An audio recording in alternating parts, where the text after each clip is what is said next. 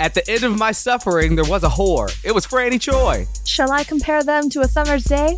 Nah, they're just Danez Smith. and you're listening to Verses, the podcast where poets confront the ideas that move them. That was good. That was good. yeah, that was our most poetry appropriate intro ever. Well done, us. Finally, we're poets. Finally, we're a poetry podcast. Oh, God. Oh. One sweet day, we got it right. Five seasons in. and yet, sp- you still managed to call me a whore, which is, I think, a very an accomplishment. so it means that we were still us. Still you know, we did not we we, didn't lose. ourselves within our assimilation into the poetry podcast Yeah. industrial complex. exactly. Yeah. Mhm. Well, speaking of being ourselves, being oneself, Nizzy, when is the last time you've gone back to read Insert Boy, Oh wow. the first book, number one? I don't know if I've sat down and read the whole thing, but I did peruse. I feel like every time like I'm cleaning my house, I kind of like maybe sometimes like I say every couple of months I like start like reading my books because I always have like a copy of a book like kind of hanging out somewhere, especially throughout these months of like Zoom readings and stuff like that. It's just like there's my old tattered copy of Don't Call Us Dead or uh Homie that I forgot to put back the last time I did a reading, you know? I read my old uh college like undergrad manuscript like once a year. I clean out my grandma's garage like once a summer, which means that I just like shift around all the shit that we all have in there. Mhm. And so at some point I have to like move my little stack of books that I'm like, don't throw these away. Uh, but I don't want them in my house. and that includes and so I read what was called like Swallow and Berry, which was like my little undergrad manuscript. Oh my God. Um, but I love those because I can also like really feel the presence of like a community voice in there, right? Of Mm. being like, this is like a time when I was like very much like coming up in slam. And like I think there were ways in which like we were kind of echoing off of each other as well too. And I can kind of read like, oh, I think this is when I started hanging out with Sam, you know? Oh, Uh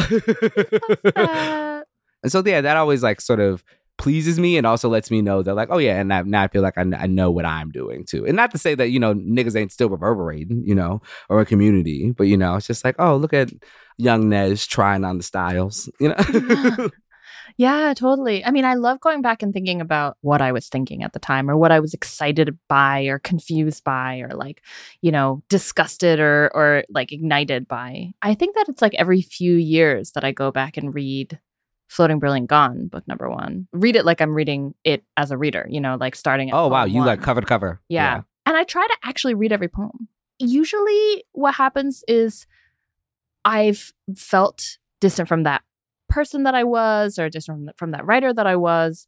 And then when I go back, it's just like re meeting myself a little bit, you Mm. know? And also kind of remembering that, like, even though I didn't exactly articulate what I was trying to do in the poems, like I was trying to do certain things and I was doing a good job at certain things, even if I didn't always know what they were, you know, or know what they were in, con- in conversation with or what the context was. Um, I like that feeling of going back and being like, okay, it wasn't as embarrassing as I thought it was. Or like, you know, like if people meet this version of me, you know, that's okay. What do you think you walk away from, like those moments when you return to that old poem? Like, what do you walk away from it with? You know, I think it's sort of it's like returning to any place, right? Sometimes it can find nothing, right? You know, you sort of like go um or not nothing, but like, you know, it's not what you expect. I think we talked about this a little bit in the episode with Aria. You return to something, a place, um, a thing, um, whatever it is, um, and it's not what you thought expected it to be. But sometimes, you know, those things that we're constantly returning to, like the work we're talking about, hopefully with distance comes a different type of acknowledgement with what was a seed there. That's what I hear you saying, Franny. You know, it's like I look back at those early poems and maybe there's a poem in those early collections that I didn't quite recognize at the time that I was learning so much from. Part of returning is like sort of returning to the places that still hold the possibility of mystery um, for you, right? Yeah, for sure. Yeah. I love that we're talking about this, you know, both on the level of our work as as poets and as artists, but also the idea of returning to an origin point or an ancestral space or um, you know, an earlier version of oneself, whether that's like literal or figurative like this can be like really profound and meaningful, even more so when um, exile is in the mix, when diaspora is in the mix, um, when colonialism is in the mix. Um, and so it is for all of these reasons that we are really excited to bring to you all this interview with none other than the George Abraham, whose book Birthright, which came out in 2020, like cracked open this really beautiful space, both in craft and in political thought, I think, about um, all of these themes that we're talking about. So we're really excited to share this conversation uh, where we talk to George about the idea of distance and exile and what it means as an artist to create a sort of poetics of returning in the craft itself. George Abraham is a Palestinian American poet from Jacksonville, Florida. Their debut, Birthright, from Button Poetry in 2020, won the Big Other Book Award and was a finalist for the Lambda Literary Award in Bisexual Poetry. He is a board member for the Radius of Arab American Writers, RAWI, a recipient of fellowships from Kundiman and the Boston Foundation, and winner of the 2017 College Union Poetry Slam Invitational's Best Poet title. The work has appeared in The Nation, American Poetry Review, The Baffler, the Paris Review, Mizna, and elsewhere. A graduate of Swarthmore College and Harvard University, George currently teaches at Emerson College and will be a Litowitz MFA and MA candidate at Northwestern University in the fall. We are so excited to bring y'all this interview um, with George, who is just one of our leading formalists in poetry, such an exciting um, young voice. If you are not familiar with George's work, consider yourself put on. If you know about George's work, then consider yourself about to be floored once again. Um, and so let's get into this thing with George Abraham, who is going to start us off with a poem.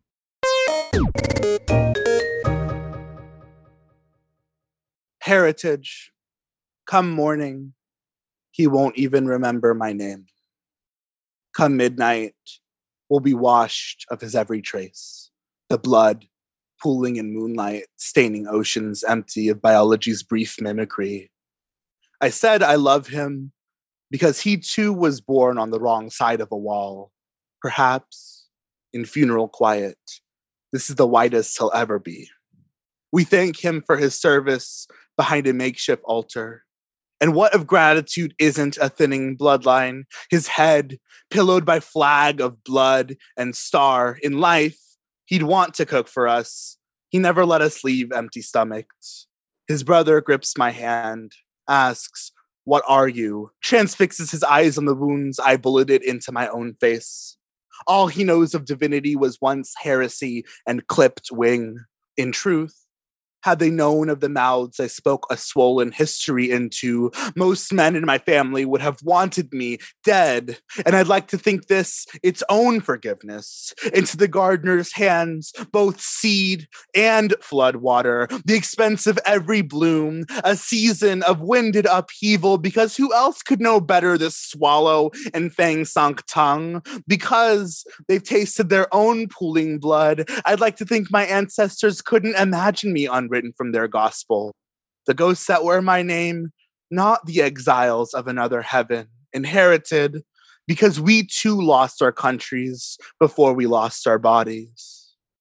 Every man I've held with pen was once capable of breaking me.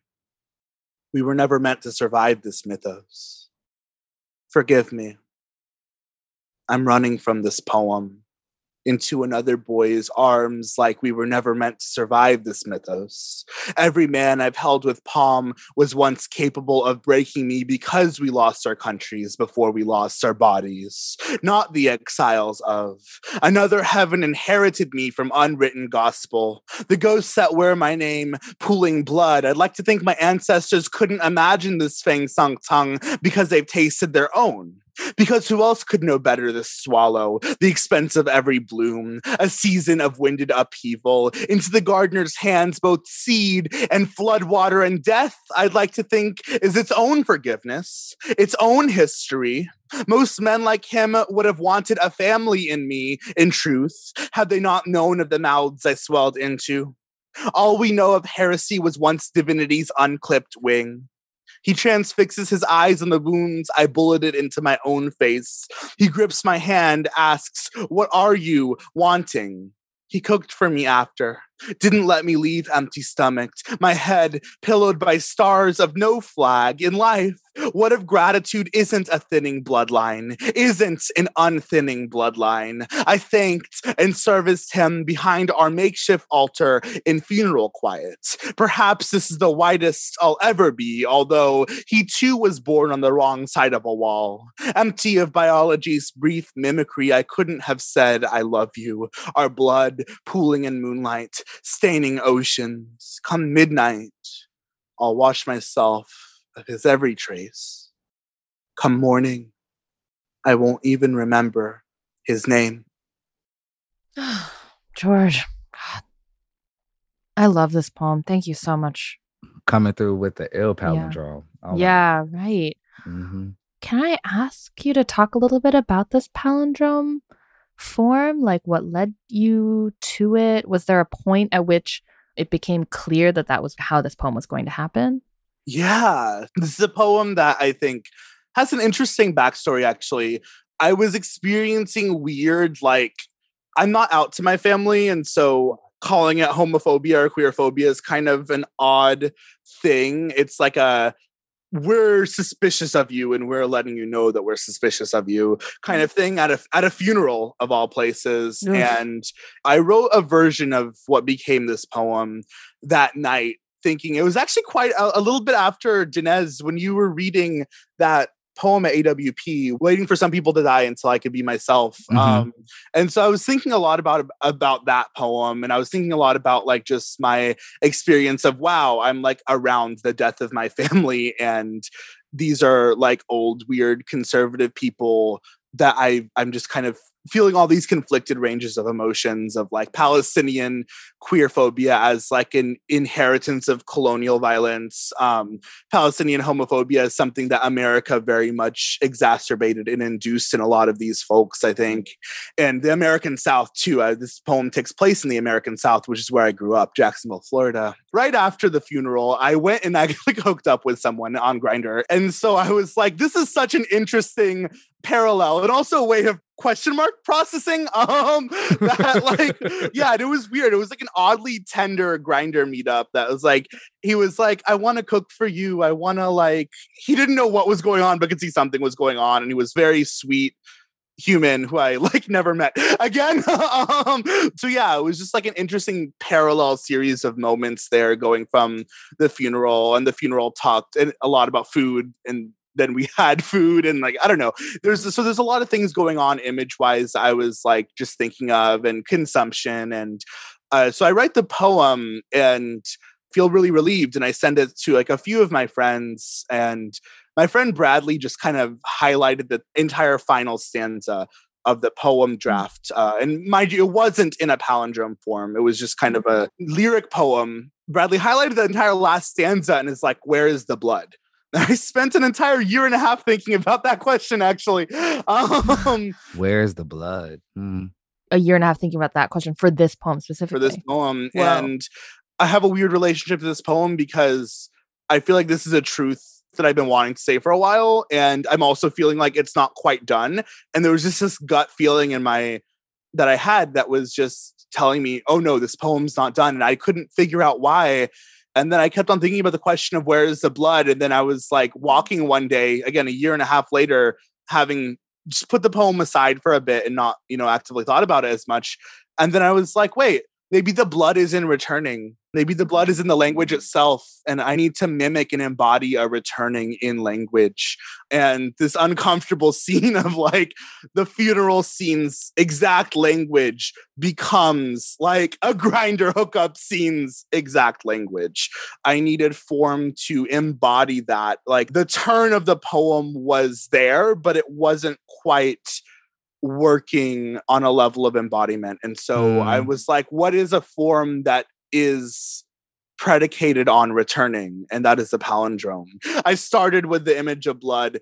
And then I'm like, I need to come back to it at some point and not in some like cheesy, the last line is the first line of the poem TM way, but just in, in a more embodied way, in a, in a way that's more accurate to the memory I was trying to get at in this poem. Hmm. Yeah.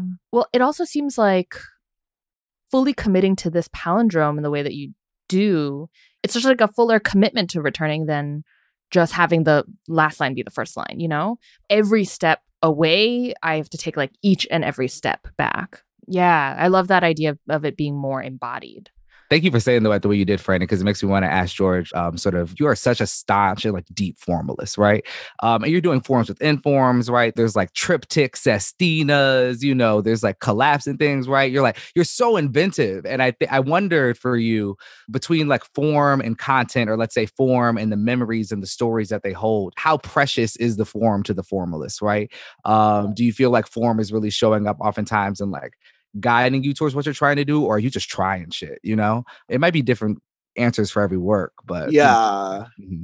I kind of think of it almost bi-directionally that like when I think of form, it's not about content leading form or form leading content, but like a bi-directional kind of hug between the two of them or entangling form and memory entangling form and content um, and i think i have about equal amount of stories of I have some form idea that I just want to try and let me find the correct poem for the form. I have mm. a lot of stories that are like that, or vice versa. I'm trying to write into a poem content or memory or story, etc. wise. And I am going to let the content naturally lead me to a form. And if a form doesn't exist, invent a form or break a form. Um, to be devoted to form is to be devoted to form's breakage, I think, as well. Mm. Um, there isn't really any way for me to continue uh, the work I'm doing without breaking open. And like I think the Markov sonnet is a kind of nice example of a bit of both modes. In an explicit sense, there was a story about Palestinian near Hebron in the West Bank, or uh, as Palestinians call it, Al Khalil. There was a vineyard uh, in a West Bank city of Halhul, and on my way to Kundiman, actually, my first year of Kundiman, I read a news article about how settlers in the West Bank took a chainsaw and just kind of like went to town with the grapes and the the grape leaves, uh, and then spray painted "We will reach everywhere" on the building. And thinking about like violence against Palestinians is something both ecological and violence to our bodies. It's a relationship they're mm-hmm. in, but it's a relationship I don't quite have access to. It's a relationship I view through a distance of diaspora imposed by exile, but still a proximity to empire nonetheless. And I was reckoning with I need to tell this story in a poem. And I just don't know how to do it. I don't know how to access a memory that is inaccessible to me. Um, how do I access a land that is inaccessible to me? How do I access a history of trauma that is inaccessible to me? Is kind of the meta questions. And so the form kind of was that level of disembodiment, kind of as Danez was saying. It is kind of an iterative poem. It's a it's a sonnet that's kind of disembodied and memoryless. Um, every sequence of three lines reads as cause, action, effect triplet where the sonnet erases itself after every three lines. And so I was like, how can I embody memoryless, but also a kind of stepping through memory uh, in a way that mimics how I experience history or how I experience like uh, trying to understand trauma against Palestinian land. And a lot of that was inspired by my science background. The Markov chain is a memoryless probability system where you're trying to model a sequence of actions and it's an assumption that any action you're trying to model only depends on the previous action. So one action causes the next, which causes the next, which causes the next. That's why it's called a chain. And it's a mathematical simplification for modeling a lot of systems from communication networks to biological systems. Uh, has a lot of like applications in so many domains. And but I'm really interested in the idea of like a memoryless model for systems. And so I'm like, what if I tried to make the sonnet a memoryless thing. And you have to read every line as an isolated, you can only know what happens before and what happens after. Nothing mm-hmm. else causally matters.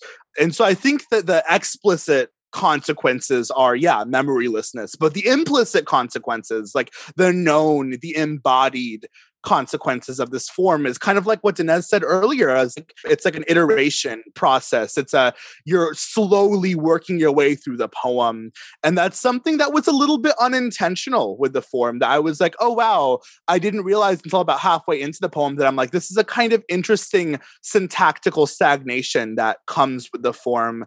And this is kind of what's leads me to like uh, thinking about the relationship between form and memory. Memory is something that's both known and declarative versus something internal to our bodies. I, I think form has implicit and explicit consequences and embodiments in a poem. You can say, cool, I'm going to write a sestina, which means on an explicit level, I know that I have to return to these six words shuffled in different increments. But what are the implicit consequences of that? How does it frame how you're trying to tell a story through a sestina if, if you're mm. trying to hmm. tell a story? Um, how does it frame how you're trying to access a memory through a sestina? What if you say, let's throw some of the words out along the way and put a barrier up in memory.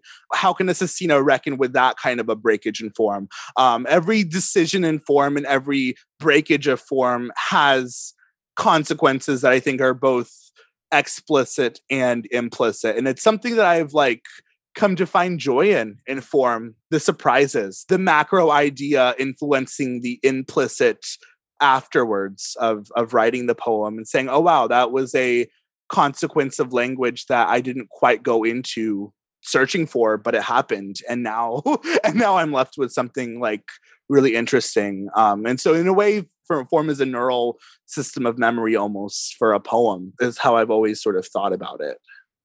Wow. Yeah. There were so many things that you just said, George, that I want to go into, but I want to like put a pin in form as neural, like the sort of like form as neural network.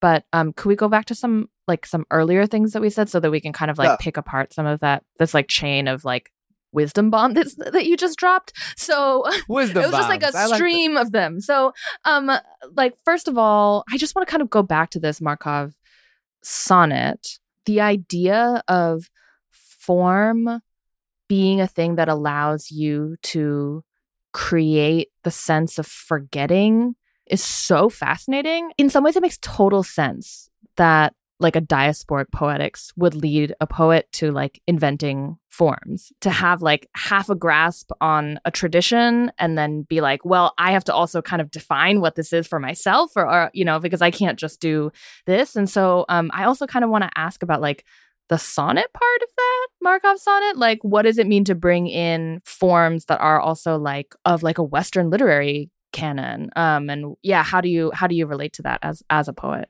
There's the kind of two answers. There's the kind of like answer of how I, as a Palestinian, kind of like you're saying, are trying to make my own way through a sonnet and through Western forms in general. But like, there's another way that I, I've been thinking about the sonnet as a bit of a rhetorical box almost. Like, when we think about the history of the sonnet and like almost every single element of the sonnet nowadays is fluid. Meter, I mean, I don't want to turn this into a prosody as colonialism podcast, but um, meter is kind of out of the you know window a little bit, and rhyme again is like great.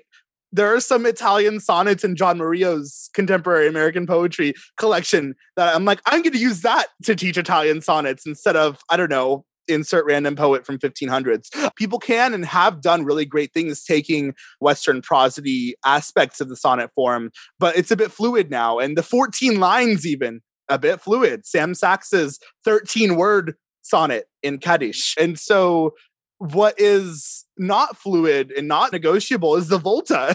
it's not a sonnet if it doesn't have a volta. In my head, it's a little bit of a rhetorical game. You're trying to set up for some big turn that's a rhetorical structure as much as it is a formal structure. What kind of a poem would demand that kind of rhetorical structure? What kind of a memory, if you want to try to use a sonnet to unlock a memory, what kind of a memory would demand that kind of a rhetorical structure? Or an Italian sonnet, which is a more even approach, like question for you, George, though, about this form, right? Because I'm thinking, right, like you're talking about the volta's unavoidable, and we have this sonnet that we're getting three lines at a time. And even the Markov part of the sonnet, right, is directing us towards a cause and effect. Did you make a sonnet that only voltas are possible? I think that's kind of where I was going with it. Again, this, this was maybe not the the uh, quite quote unquote intended direction of where I went with it, but like in a way, what if we isolate every triplet so that every triplet is a volta of sorts? And what I was kind of also trying to think about with the volta and this why the sonnet for the Markov sonnet is like in a meta sense the poem's meta volta, if you were to strip the poem of its form and view it as just a 14 line sonnet, that volta is obscured to an extent hmm. through the three line stepping. In a micro sense, every line has a volta kind of thing, but in a macro sense, obscuring the larger traditional thinking of a volta of you're going into a sonnet expecting there to be a turn somewhere but there's too many turns there's like lots there's lots of turns yeah, yeah, you can't know it. And, and that is kind of reading history in diaspora is a little bit like that. It's a little bit like trying to get a slice of history that we have or historical memory that we have access to. Uh, and colonialism is the process that obscures that larger volta reckoning, that larger trajectory. And it takes like work, capital W, to assemble a causal chain of events uh, that is not memoryless, a causal chain of events where you can see the Volta is colonialism. The Volta is here is how Western forces have systematically fucked over insert population or insert geographic location, et cetera, et cetera. That kind of process is something I wanted to imbue into the sonnet a little bit because Western civilization, mm-hmm. right, the colonial project has also bombarded the people with voltas, right? Like that is what colonialism is, right? Turn after turn after turn. Yeah. Wow. So really to turn the mm-hmm. tools. I think you're you are a, a formalist who's interested in turning let's say the tools of your oppression into the tools of your craft i think because you're also playing around with like erasure right? And trying to like fight against palestinian erasure while using erasure as a tool for you.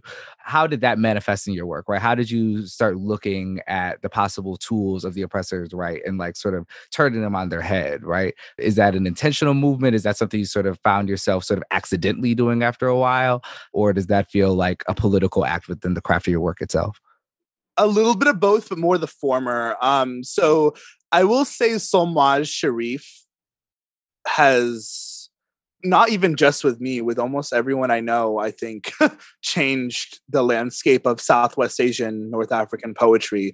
Reading Look was a kind of defining moment for me of in my own thinking about formal disembodiment and thinking about erasure as a process that I not have only lived, but I can use within my poetry. I didn't really have an even remote interest in that until I read Look by Solmaz Sharif mm-hmm. or Phil Metres's Sand Opera. Those are kind of both kind of canonical examples of like erasure poetics. And I think that both of the so my interest in erasure kind of maybe evolved from sitting with those works for a mm-hmm. while.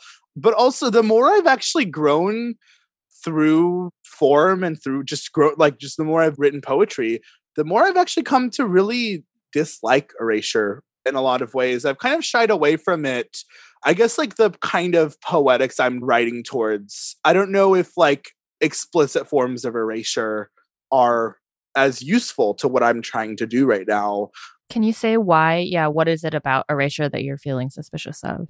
And this is why I'm like, yeah, I'm I guess I'm kind of trying to work through. So just disclaimer, yeah, yeah, yeah, disclaimer, this is something I, I, don't I'm actually very unsure about. And I think we can say like you're not talking about erasure as a tool for anyone, right? For those who find it useful, it's useful, but you're talking about George's erasure. Exactly.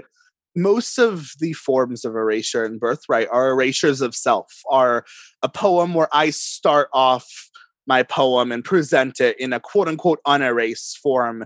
And then I later in the book or later in the sequence of poems, I write an erasure of that poem. And so I'm interested in the process of self erasure and how I guess language can sort of embody and disembody acts of self erasure at intersections of colonial and queer phobic violence. Um, what is the erasure that I wasn't really taught to see. Hmm.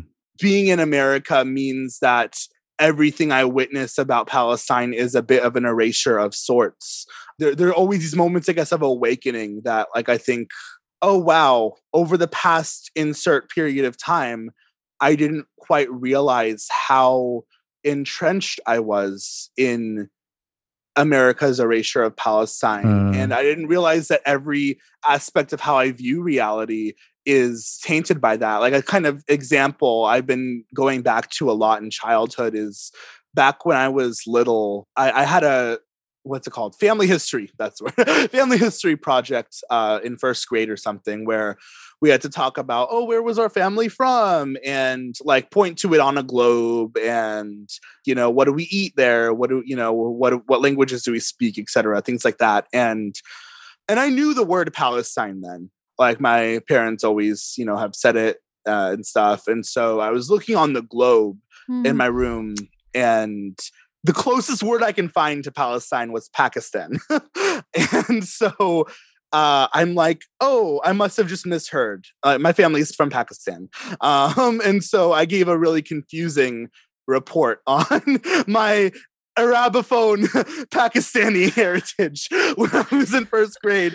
And then uh, I talked with my mom about it afterwards. And I'm like, are you sure it's Palestine? Like, because the globe, I could only see Pakistan. And she was just like, oh, well, on the globe, it's probably Israel. You know, Israel in the Bible, that word you hear in the Bible all the time, that's probably what it says. And I'm like, oh, so then where should I tell people we're from? You should say, oh, well, I'm from the land where Jesus is from or something. It's kind of what she just chalked it up to. That is so mm-hmm. heartbreaking. And there are just moments like that that I go back to and I'm like, whoa, like literally, how do you as a parent to your first grade child trying to give a report on your family history how do you tell that to them. I kind of think of my life of series of kind of moments of colonial betrayal almost. Mm. like i lived through it i lived through the disembodiment and then there's a retrospective like whoa like a resurfacing that i go back and i'm like wow everything about how i saw insert situation was an act of like internalized implicit like colonialist gaze. Even parts of birthright that i the central section of the project is my return to palestine my one time i was able to go back and is kind of a sequence of poems and prose fragments intertwined about about that journey and the complications therein i was reading some of the moments in that like just recently that i'm like wow i didn't know that I was almost unintentionally time traveling with writing that section of Birthright. Mm. Like, there's a section in that sequence about Lifta, a Palestinian village outside of Jerusalem that I visited. It was an ethnically cleansed Palestinian village that is currently uninhabited and it's just stone rubble the remnants of like half standing houses um and it's also positioned on a hillside so that like the sewage from Jerusalem like trickles down and like corrodes the land and corrodes like our tour guide who was a Palestinian from Lifta was like yeah my father's grave used to be on that hill but like I don't know which one is his grave because the sewage erased his grave marker. And then now like we we ended the tour with the okay you see in that little distance in that hill over there there's a new Israeli quarter that they're building at the base of the village illegally. Like it's like legally our land and also just ethically and morally because like legal is fucked in any colonialist system. Uh, but also legally, uh, including they're trying to build a new kind of resort at the base of our village. And this was what 2017. This was January of 2017, December of 2016. That was when I went on my trip. Now 2021, Lifta Resorts is a thing you can Google it on Instagram. And I'm like, wow, I didn't know that by writing Birthright, I was in a way giving future Palestinians a way of time traveling in a really devastating way. And I think of all of my poems as kind of that, uh, especially thinking about erasure, erasure as like a how do I go back to former selves and expose just how unknowable certain truths were in that mm-hmm. moment. And so think of erasure as that a process that can excavate that, that can embody that, or that can, or more accurately, disembody. I mean, I think that that's fascinating to think about erasure as this sort of like delving into the yeah, archival self. erasure, you know, as a, yeah. as a, as a, and that I think is about erasure. Hmm, I don't know if the right word yet. I feel like George, you're talking about creating with erasure in mind or as a tool as opposed to like as opposed to received erasure right right like because i think like the conventional or like common maybe way that people might use erasure sometimes to glorious effect is like taking official documents or like a historical record or some sort of received text from a seat of power and then like clipping away in order to expose like the real truth that it's trying to obscure. But so, like, what happens when you turn that mode to the self or like to one's own sort of like indigenous histories or stories or, or memories? Like, it's something necessarily different than just like let me chip away at the power to do like this expose and i think that like to hear you talking about that process as like an act of preservation in the face of like a present that is like erasing constantly like that's that's wild that's fast I, my mind is going to places right now no and, uh, and i think that the two are not necessarily too distinct in some ways it's mm. like hmm. ex- exposing these systems of like oppression by a via erasure of like a document or something as a way of building towards a futurism and a future that colonialism is trying to actively deny and strip from us and um, there is one erasure of that sort, thinking about the Balfour Declaration. Also, shout out to Kundiman, shout out to Jennifer Cheng. Um, her workshop unlocked that. She was like, I want you to bring a document of significance in some way and then I just like printed the Balfour Declaration. It was like, well, this is why I'm in America in a way. So I guess this is significant to me. Um, and literally that act of just physically, she got us all scissors and we physically cut it up. And the words that happened when I just stripped them and cut deep into them was the word understood. Uh, especially the phrase being repeated, it being clearly understood. Because so much of Palestinianness is like, understanding on a mass person to person level of colonial brainwashing is a big part of why Palestine is still occupied and uh, is still being ethnically cleansed. But to go back to the root and say, no, early Zionists understood what they were doing. There was a quote unquote clear understanding the actual quote is it being clearly understood that nothing shall be done to prejudice the civil and religious rights of existing non-jewish communities in palestine and so there's a lot to unpack with that like wow. so what does that mean to yeah i'm like the poem is writing itself right like also implicit to that is it being clearly understood that there is a Palestinian people. There's a predictive, oh, yeah, no. On an implicit level, when you strip that away, it's like, no, part of the myth is that there wasn't a Palestinian people, that the land of Israel uh, like was created on top of empty land. And the founders of Zionism were super clear that there was a Palestinian people, actually. It's just a weird and interesting contradiction, like all colonialist histories are riddled with. Yeah. Can we return to the idea of returning? Yeah. yeah. is that cool? Is that okay? Um, because we that's sort of where we started with um thinking about the palindrome in um your poem Heritage. But we've been talking about like the ways that form kind of speaks to the like exiling and distancing and forgetting that comes with a colonial history. And I want to ask also like what forms other than this palindrome have been helpful for you in the process of like a returning or like getting closer to a Palestinian poetics or people? Oh, I love that question. Um, I actually got chills from that question.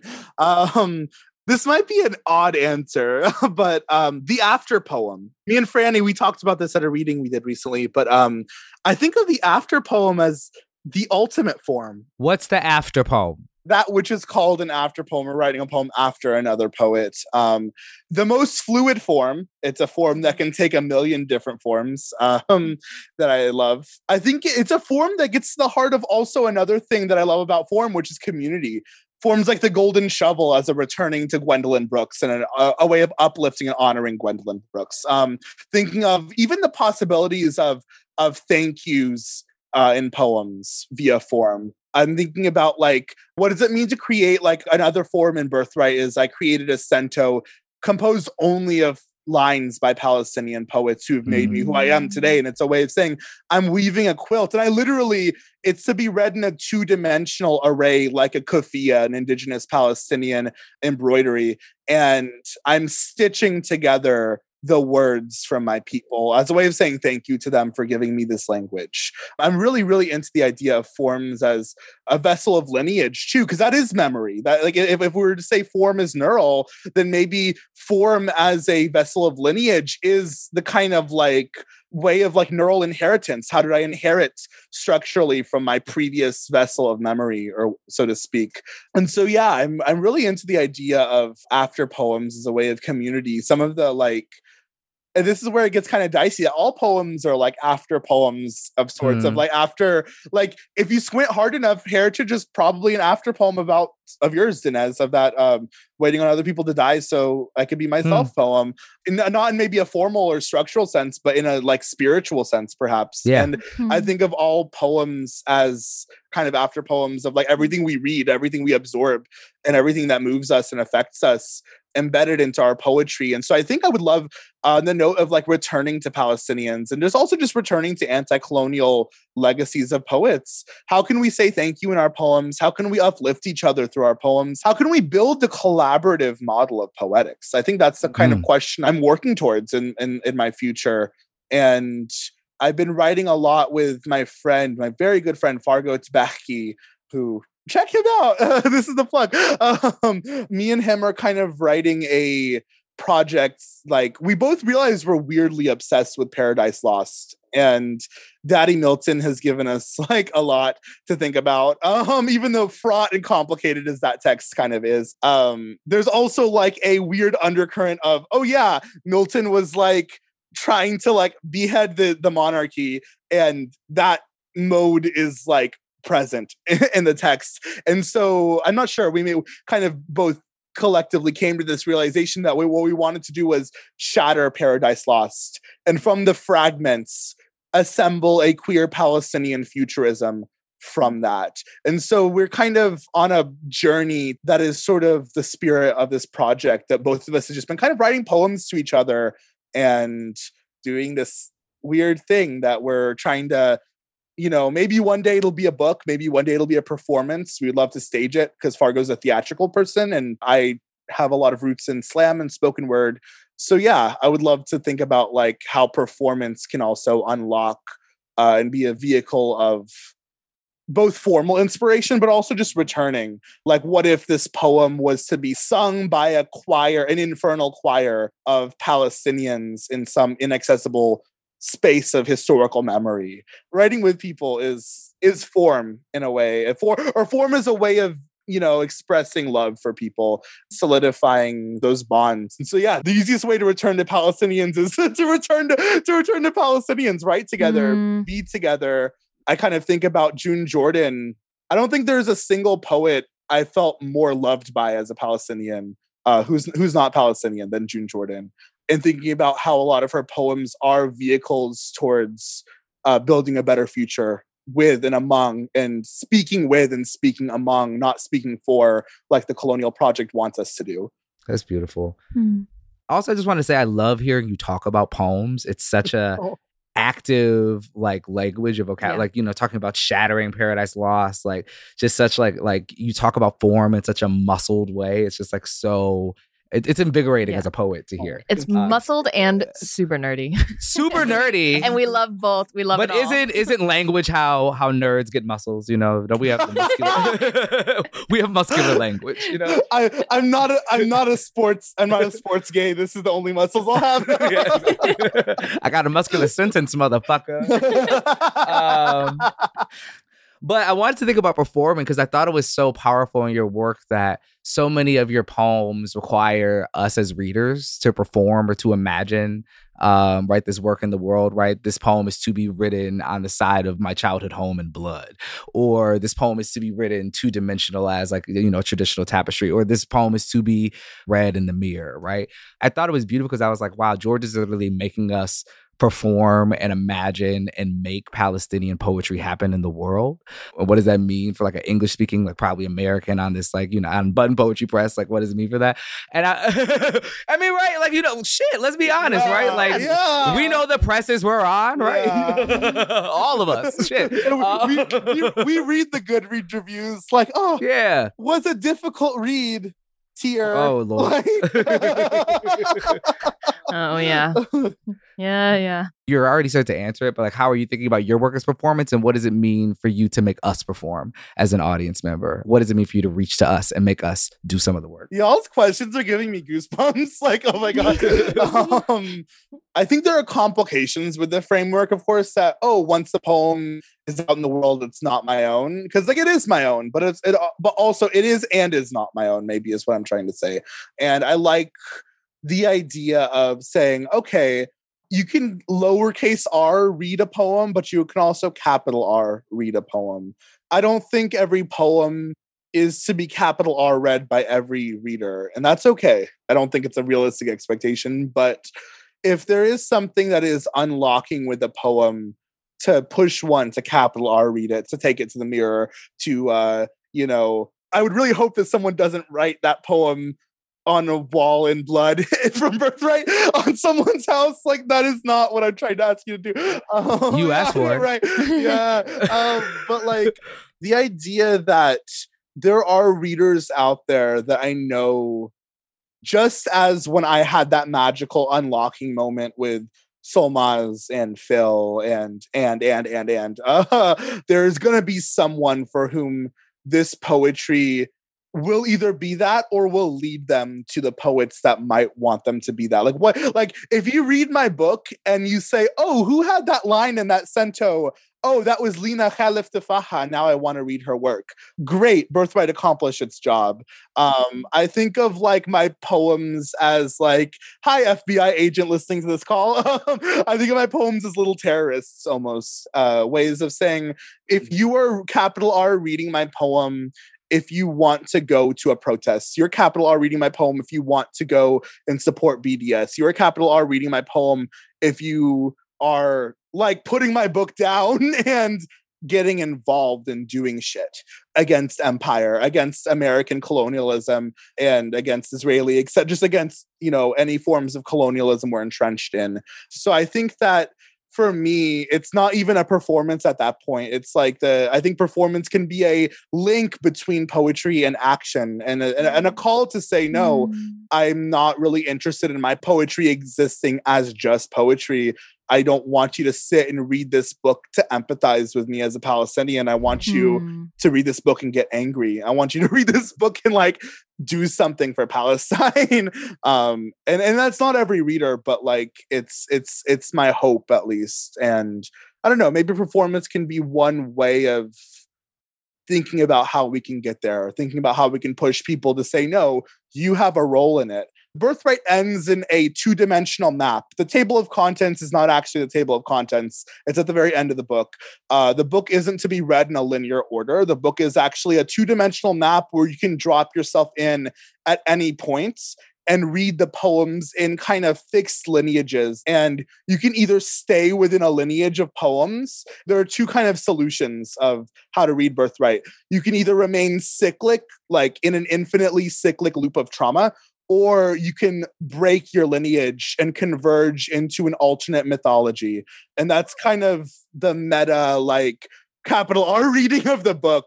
And, and I'm like, no, but that is kind of colonialism. You're placed on a point in the map and you're saying, okay, what are my bearings? Do I want to cycle infinitely in a traumatic loop, or do I want to break and converge towards an alternate myth, a better elsewhere?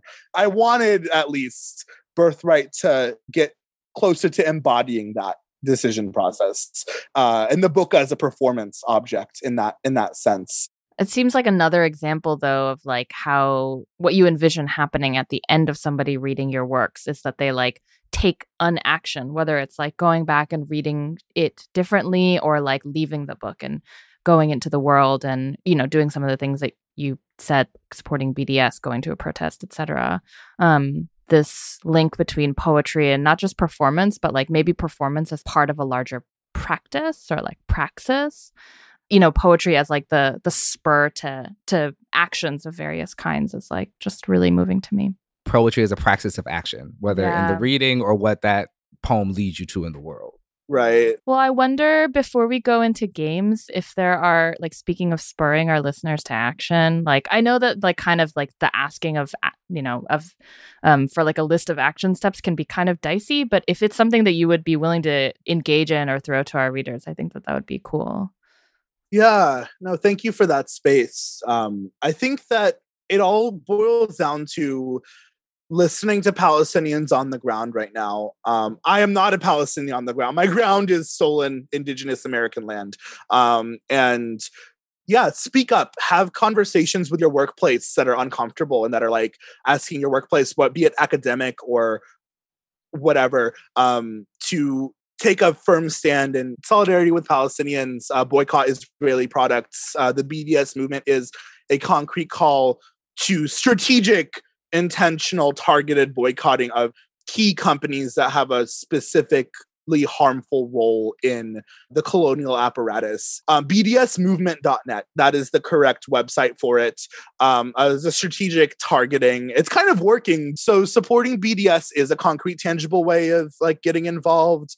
Um, listening to and boosting news sources on the ground. Um, you know, I would love to have more conversations with poetry institutions about how can we support Palestinians in Palestine who are poets too. Great. You retweet like my poem and Noor Hindi's Fuck Your Lecture on Craft and insert lists of like a few Mahmoud Darwish poems.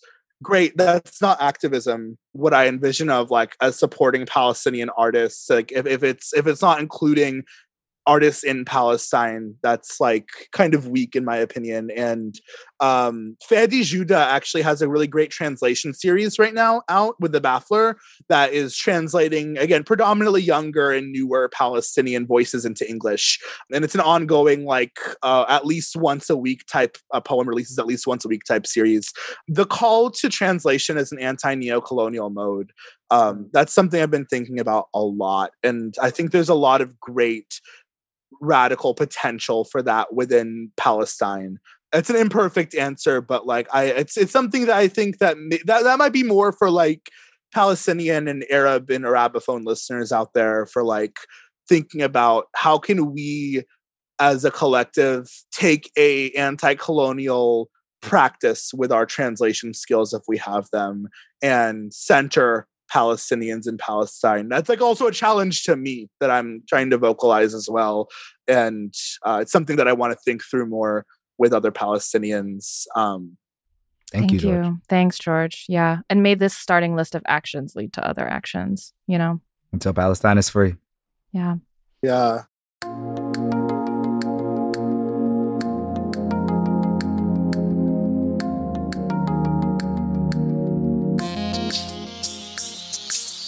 So we're going to subject George Abraham, the brilliant George Abraham, neuroscientist, uh, to some of the dumbest games that we could come up with.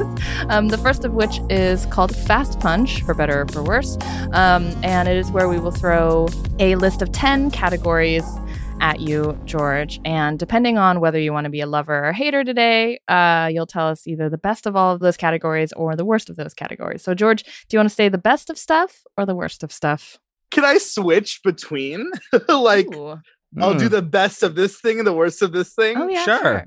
Yeah, okay. maybe Danez can be the worst and then I can be the best, or Danez can say the worst stuff. Oh, I I yeah, oh, yeah. okay. Yeah, so you'll yeah, say, okay. Mine can be worse. Okay, yeah, cool, cool, Because I think that mine are a little, yeah. I'll go first. Yes. All right, George. Worst month. Not to be that person, but it has to be springtime. It has to. I hate. I hate spring. So like an April. March. March. March. Wow. Yeah. Best sonnet that you've ever read? It'll have to be Lovely Love by Gwendolyn Brooks. wow. All right. Worst shape. Oh, square. Yeah. okay. Best tree. Olive tree. Sorry, not to be that person. One hundred percent on brand. You can, you can you can be that you can be that Palestinian. Too, yeah. yeah, I know. Uh, apologies to the Palestinian listeners cringing. Somebody's like diaspora fucking poets. Yeah, I know. All right, worst science class. Oh, chemistry easily. Mm. Ugh, fuck chemistry. Best form of potato. I like my red potatoes. I like them. I like mashed potatoes with red potatoes. It's very but mashed. You want yeah, mashed red yeah. potatoes. Interesting. Because I like leaving the skins a bit on, and it's very like I don't know, uh, thick mashed potatoes with yeah. Anyways, yeah. Hmm. Worst, and I'm not sure how to define this, but worse poetic form. So I don't know if that means like you hate them or like you hate writing them. oh God. Ah. Fuck the French, the villanelle. Amazing. Um, Best Arabic word. I, we know that you've been taking an Arabic class. I like the word muzdahima because there's a big like muzdahima. Like there's like the, the D is like a punch to the gut because of the little vocalizations in the word. Uh and it means crowded. And I'm like, that word feels crowded to me. Yeah, So yeah, like All right, last one for me. Worst poem at the poetry slam. one time a white girl went up in an IDF, uh, for those who don't know, the Israeli Defense Forces shirt and opened a poem by starting to twerk. And then was like, eek! And just stayed there uncomfortably, like as if we thought, oh no, did she actually throw her back out twerking on stage? But it was part of the performance. What was her poem about? What? I honestly, I think I repressed it from my memory. The runner up was I was at a slam once, a slam that shall not be named from a Jersey team that shall not be named, where they did an entire group piece hating on Scorpios. I'm a Scorpio. And I was just sitting in the back with insert y'all's favorite slam poets TM, and we were all rolling our eyes so hard. The final poem I'm reading on this podcast, I had to do right after a Scorpio hate piece. Ooh. Final one. Um, best home cooked dish. Oh. There's a dish called maklube. It means upside down in Arabic. And you layer it, uh, chicken on the bottom, and then a layer of like veggies, like eggplant and uh, cauliflower, etc. Then rice, and then you cover that with broth and just let it Ooh. stew together. Mm. And then at the end, you flip it upside down so the chicken's on the top. And yeah. Oh, I want That- that, yeah. immediately. yeah. I'll make it, I'll make y'all come to Boston. I'll make it for y'all. oh my Yeah. god! Wow, someday. About to text my grandma like, half of why aren't you Palestinian? Go be from Palestine, grandma. That sounds that sounds delicious. um, George A. Ram, you won the game. Yay! Yay! Good job. okay, next round two of our game night Mhm. uh, is well. I guess I explained the last one. Do you want to explain Yeah. this one? Okay. Well, I, well, here we have a special round of this versus that because we are going to play a final four. Um, this versus that, where we are going to play a little bracket with four different poetic forms to decide once and for all which one will win in a fight. Who is the Yeah. strongest? round one is The sonnet versus the sestina. I am in the audience rooting for Team Sonnet. I think probably 99% of the literary world would likely be rooting for Team Sonnet. But Sestinas are just so fucking annoying that the Sestina wins.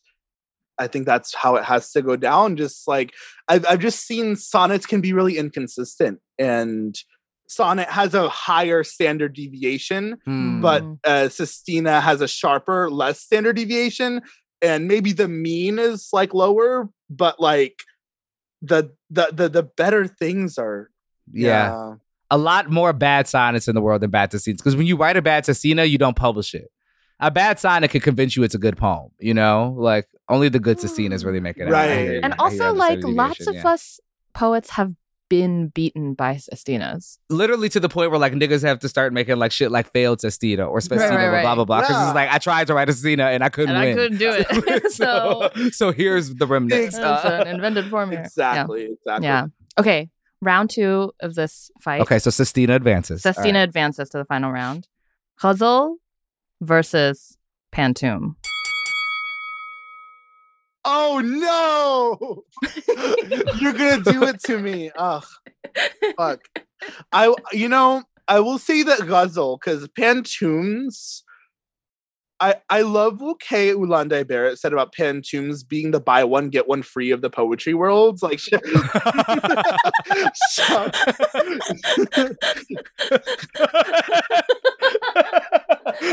That's so really funny. Yeah. That's so funny. shout out to Kay forever. Um, I'll never forget that.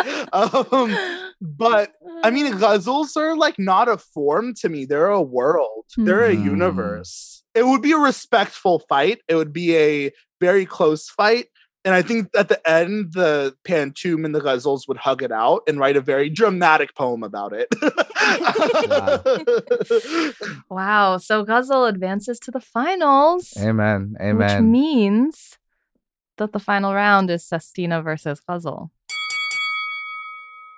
I think I already told myself it's going to be the ghazal um, because the, the, the, I think because at this point everyone is just like fuck Sestina for winning round one, and then the the ghazals round like put a like you know wrench in everyone's hearts, and then it'll be a very hard earned fight. The Sestina at several points will look like it has won, but the ghazal will just take Mm. it. It keeps coming back. Back. Yeah, coming the back. persistence. Yep. hmm Yeah, and also because like a Sestina has an end point, but a Ghazal Ghazal could go on forever. It could Yeah. just keep going. right. Yeah. And then just like a fighter that just knocked you out says its name at the end, right? Stands over your body and is like, and bitch out me. In the last line, the last couplet. Oh man. That's really, really good. Yeah.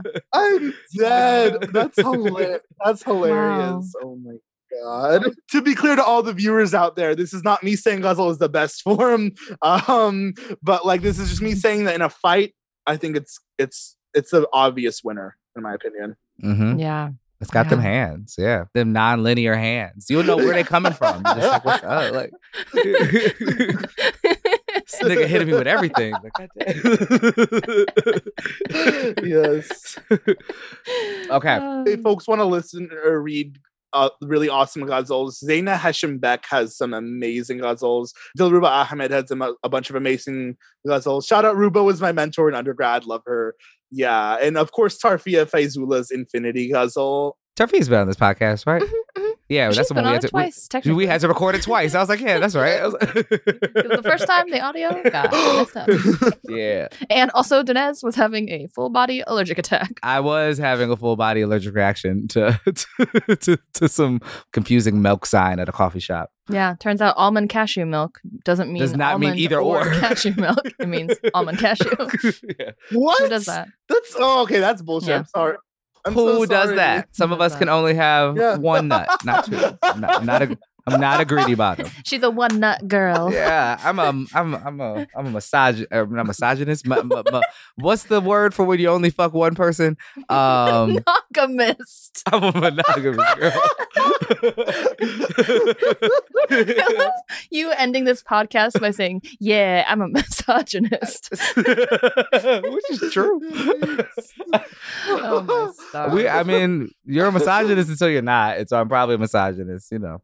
I mean, we all participate. We are. I'm yeah, I'm, I participate. I, I go to the misogynist county fair. You know, I'm not proud to be there, but you know. All right, let's play our Uh, last game. what the Daniel cut all this shit. Yeah. Anyway. Okay, last game is um, a game of Franny's invention called This versus Something Else, where we're going to ask you if you would like to stay in this reality or live in this surrealist space that we just had for you.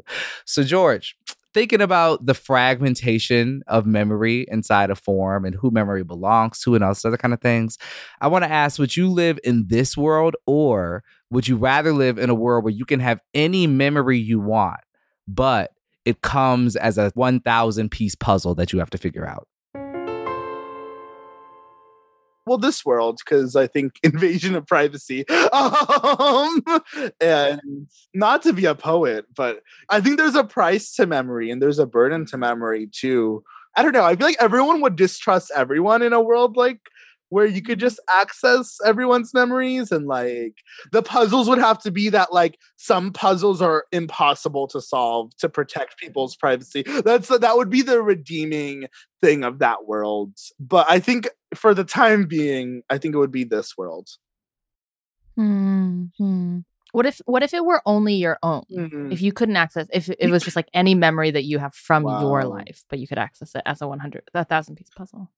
that would be a yes. And I would even add to like, Mm. I don't know, past lives and ancestral lives. Like, I'm like, what if the ancestors themselves made the puzzle? I want to access this part of the memory. And then an ancestor will be like, okay, here's a two piece puzzle because I want you to know that. But then I want to access this. And then they're like, here's a fractal that is an infinite puzzle you'll never finish solving. Um, Right. Whoa. Damn. I love that. So the That ancestor gets to decide like the weight of the memory. is like, oh, you want this one? You literally got to work for it, or I'm literally not going to give it to you. Here's an impossible thing, or Like I don't know. So I feel like this could be like a really spicy like YA series or something, and like yeah, yeah, I love it as a YA series. yeah. If I see any of you hoes out here selling TV shows with memory puzzles, I'll your ass. We thought about it here. The Ancestor Chronicles. no, it'd be called Piece of Me. Oh, Wow. Piece of me. We are dangerously far from where we started, and two Yeah, hours yeah, into some oh my tape. god. Um, George, it has been such a blast and such a boon um, to to get to spend this time with you. Um, thank you for everything that you've shared with us and for and with our listeners. Um, where can people find you? Um, yeah, where should people look to get more George Abraham poetry in their lives? Oh, thank y'all. This has been honestly really fun. It's been such great. Um, um, so my Twitter and Instagram handles are at Intifada Batata, which means like revolutionary potato. Um, and yeah, um, I would also love to shout out my friend Fargo Tbakhi. You can find him at You Know Fargo. Zaina Alsous is another amazing poet. I think she's a little bit uh, under the radar on like social media, but just look out for her poetry. Zaina Alsous. Um, if you want to follow folks on the ground uh, and other Palestinians, um, Nadira Mansour has an amazing list of Palestinian sources. Also, Mohammed El-Kurd should be like the poet laureate of all of our hearts. Like he's literally fighting a battle against his ethnic cleansing of his own house uh live streaming it pretty much and like every single day the israeli military is just like making him and his family's lives hell and he's also an amazing poet so like check his work out his book is coming out with haymarket this fall rifqa um by yeah mohammed el kurd so yeah Thank you so much, George. Will you do us the honor of closing us out with one last poem? Thank you. Yeah. There is no loneliness when you have the whole world inside of you. Vanessa Meng. Against consolidation. I want to write about the blueberries I picked from the throat of a New England fall afternoon. How my hands plucked each branch like a familiar melody. And suddenly, this 2008, I am small and unremarkable, standing in a blueberry orchard in Northern California with my cousins. Maybe summer is a form of muscle memory. I want to write a poem about muscle memory, a phenomenon which, after decades of studies, still has no complete explanation. One theory suggests these memories undergo consolidation, the process of stabilization from short to long term memory. Perhaps we can infer the existence of a thing without knowing its internal structure. Perhaps our bodies remember a music by the hollow dancing it leaves behind. Many mathematical proofs of existence cannot explicitly construct their objects of interest. One tool for such proofs is the axiom of choice. Metaphorically speaking, it too is a form of unconscious memory. It states given a tree with an unimaginable number of branches, it is still possible to pluck one blueberry from each branch. That's not the point. I'm saying choice not inherent to every system of logic. The first time I learned this was not in the context of mathematics or countries or bodies. I want to write about my country and mean country, such a silly tithe, forgiving sacrifice. I want to write about home and not have to mean country or death or how easily the two can be mistaken for one another. One could say this is a consequence of neither concept being well defined. Logical assumptions like the axiom of choice can lead to, quote, pathological behaviors that violate our conceptions of mass, space, and time. For instance, it is possible to decompose one sphere into two identical spheres, hence four, hence infinitely many. From one life springs two, hence four, hence infinitely many. One could say death is poorly defined in such a logical framework. Or perhaps every death is an unobservable construction. Consider, for instance, the ancestors resurrected in every poem. How is fluent in their death, the language of their death, before ever being fluent in the Arabic they spoke before me, Allah. Allah yarhamma, and this is not the job of the poet, much like the mathematician, to give language to that which cannot be constructed, to uneviscerate flesh, give muscle memory to every chaos of limbs. 1998, my earliest memory is being lost in a sea of cousins at a Christmas party. I do not stand out from the crowd until the dabke starts, the music shaking the floor beneath my feet, and I dance. Like there is no earthquake beneath me, I dance and part my cousins like every ocean split before me. Like my body knew I was Palestinian before I did, or maybe it was the lurch of my gut the last time I visited my queer aunt's unmarked grave how even in remembrance, her ghost was but an erasure of her former self. It is important to mention the last person I loved was buried in the same cemetery just yards away, and yet I've spanned entire galaxies, entire failed poems trying to reconstruct her laughter. How we remember not the beloved, but the music they leave behind. How the last time I visited her grave, the gray skies parted, no metaphor, leaking light onto blank stone for the first time all week. And in coincidence or faith, I am inclined to call that grace. I want to write about tiny miracles. I woke up this morning.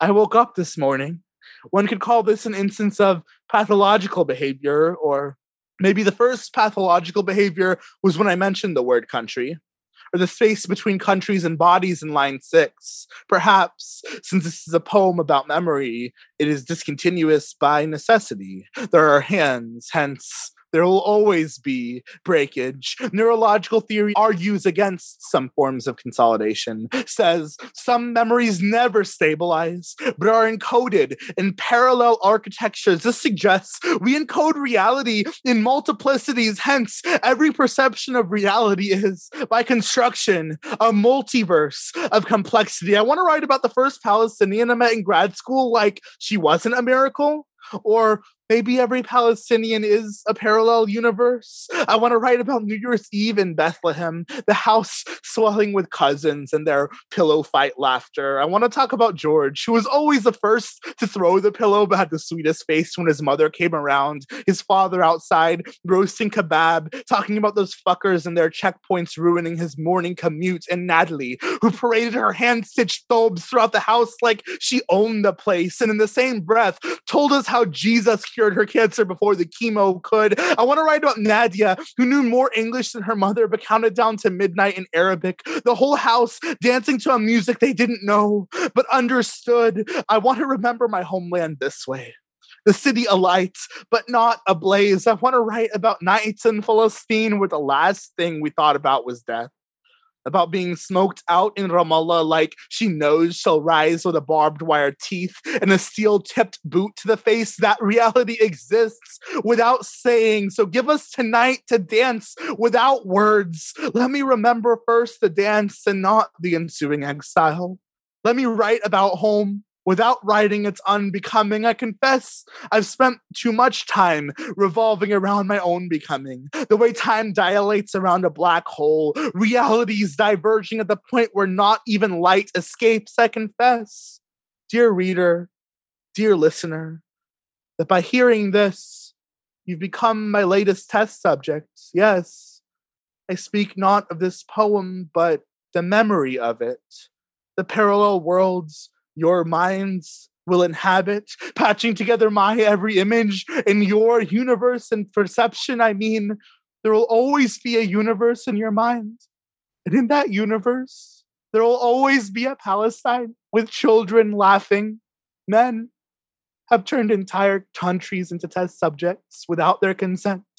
Neither the men nor the countries are named so as to restrict them from the universe of this poem, and it follows that every poem is a false god of sorts. Maybe not in sin, but in the confession of it, and the unraveling between poem and reality and perception of poem. I began this poem with blueberries, with muscle memory, the system does not converge, and hands, or maybe I never had control over the narrative, being ill defined, the system does not converge. When I say the system does not converge, his hands smelled like the system does not converge, like blueberries, California 2008, the system does not converge. I am small, the system, Philadelphia 2015. Yes, he made a massacre of me. Yes, I was his for the taking. I am small, converge. I am insignificant. The poem is circling back. The system does not, and divergent. The poem is assuming converge realities, meanings. The poem does not converge. The hands, this way the system fails. The poem intersects with to converge the reality of the reader. The poem remembers the system's not with the reader. The hands that converge. The system does not converge. The poem remembers always the hands, the hands. The poem remembers always the hands. The system does not converge.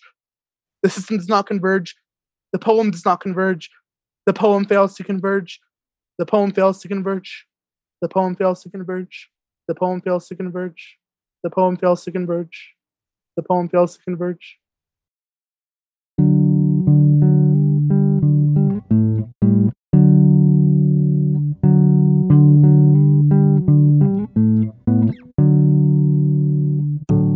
Was George Abraham with a nine minute poem. Thank you for taking up that space, George, and um, offering us this new work that is just um, so incredibly forceful. Yeah, I wonder. We actually don't usually um, spend a lot of time in this like little bit at the end here, Danez, um, talking about the poem. But I know that you had some thoughts about it that you wanted to say. Yeah. I mean, well, one, I think I just love the from the lead up, um, the idea of George doing this poem in a slam, which I think you know to do a nine minute poem is truly, you know, a fuck you um, to the form of slam, right? Really breaking form in a physical way, right, and saying that I am going to break the rules of this game because there is like something that I personally must say. You know, we all talk about like making the personal political, but I think anywhere you look in one of George's poems, you sort of can cite both the emotional location and the political awareness and implications of the body at any point. And they're not sacrificed for one another right? The body is as whole in theory as it is in flesh. You come out of any work right with knowing that this is a writer who loves and dreams and fights for Palestine with his real heart and real hands, you know. And I just think they just do such a wonderful job. I don't know. I'm, i was floored by it, mm-hmm. right? That's how you should be floored after a nine minute poem. I mean, I wrote down this this line that they said in the interview: "To be devoted to form is to be devoted to form's breakage." And on the one hand, we all know that like you know you break the rules of the form you break the rules of like the convention of like when you're making art like this is sort of like a, a common thing. But also the idea of performing this poem in a slam makes me also think about the ways that breaking the rules has consequences sometimes you know? Like you can like not rhyme the sonnet or like put a 15th line on it and then like the consequences that you've like it, written like a cool version of a sonnet. Whereas like to break the rules in that competition means that like you lose the competition and maybe you lose like money. Like maybe you you lose something material and like i don't know this makes me think that maybe like this is a thing for us as writers to also keep exploring us as like minoritarian writers like what are the consequences what are the actual consequences that like some of us are subject to when we break the rules and some of us are just you know maybe like praised for Hmm. yeah. But um, maybe in the spirit of not coming to uh, really neat conclusions, like maybe we should just leave it there and invite you all to sit with the questions that have come up in this interview and come up for you while listening to the poem. Um, and like, if you don't come to any easy, cohesive answers, then like that's okay, you know. Mm-hmm. So should we thank some people? yeah, I'm gonna thank Suheir Hammad, um, who was the first Palestinian poet, I think, to really awaken me um, to what was going on in Palestine, to complicating like the narratives that I was hearing as a citizen in America about Israel, um, and to what the experience on that land is and what the history of what that has been. I still teach her poems um, from the Gaza Suite all the time. I highly recommend it um, if you are somebody who um, who art is a way that you access um, the truths and like you know the actions and the energies that we need to change the world then definitely check that out. Um, so thank you Suheir Hammad just a beautiful poet um, in general. Um, but thank you for always showing us that our people's heart is always at the heart of our work. Yeah for sure. I want to thank um, poetry translators everywhere and people who edit anthologies of translated poetry too um, for helping kind of bridge those, you know, that what Joon-ho called the one inch fence of subtitles, right? Like there's a lot that goes into um, scaling the fences of of language barriers. And um, so to everybody that helps us scale those fences, um, thank you. We also want to thank our producer, Daniel Kisslinger. Thank you to Idelmi Noriega and Itzel Blancas at the Poetry Foundation. Thank you to Post Loudness. Um, and thank you to all of you for continuing to listen to us here at Verses. Make sure you like, rate, and subscribe wherever you listen to podcasts. Follow us on Twitters at VS the Podcast. And that's it. Turn this off, you know, um, go listen to the next thing. Um, okay, bye. Bye. Perfect.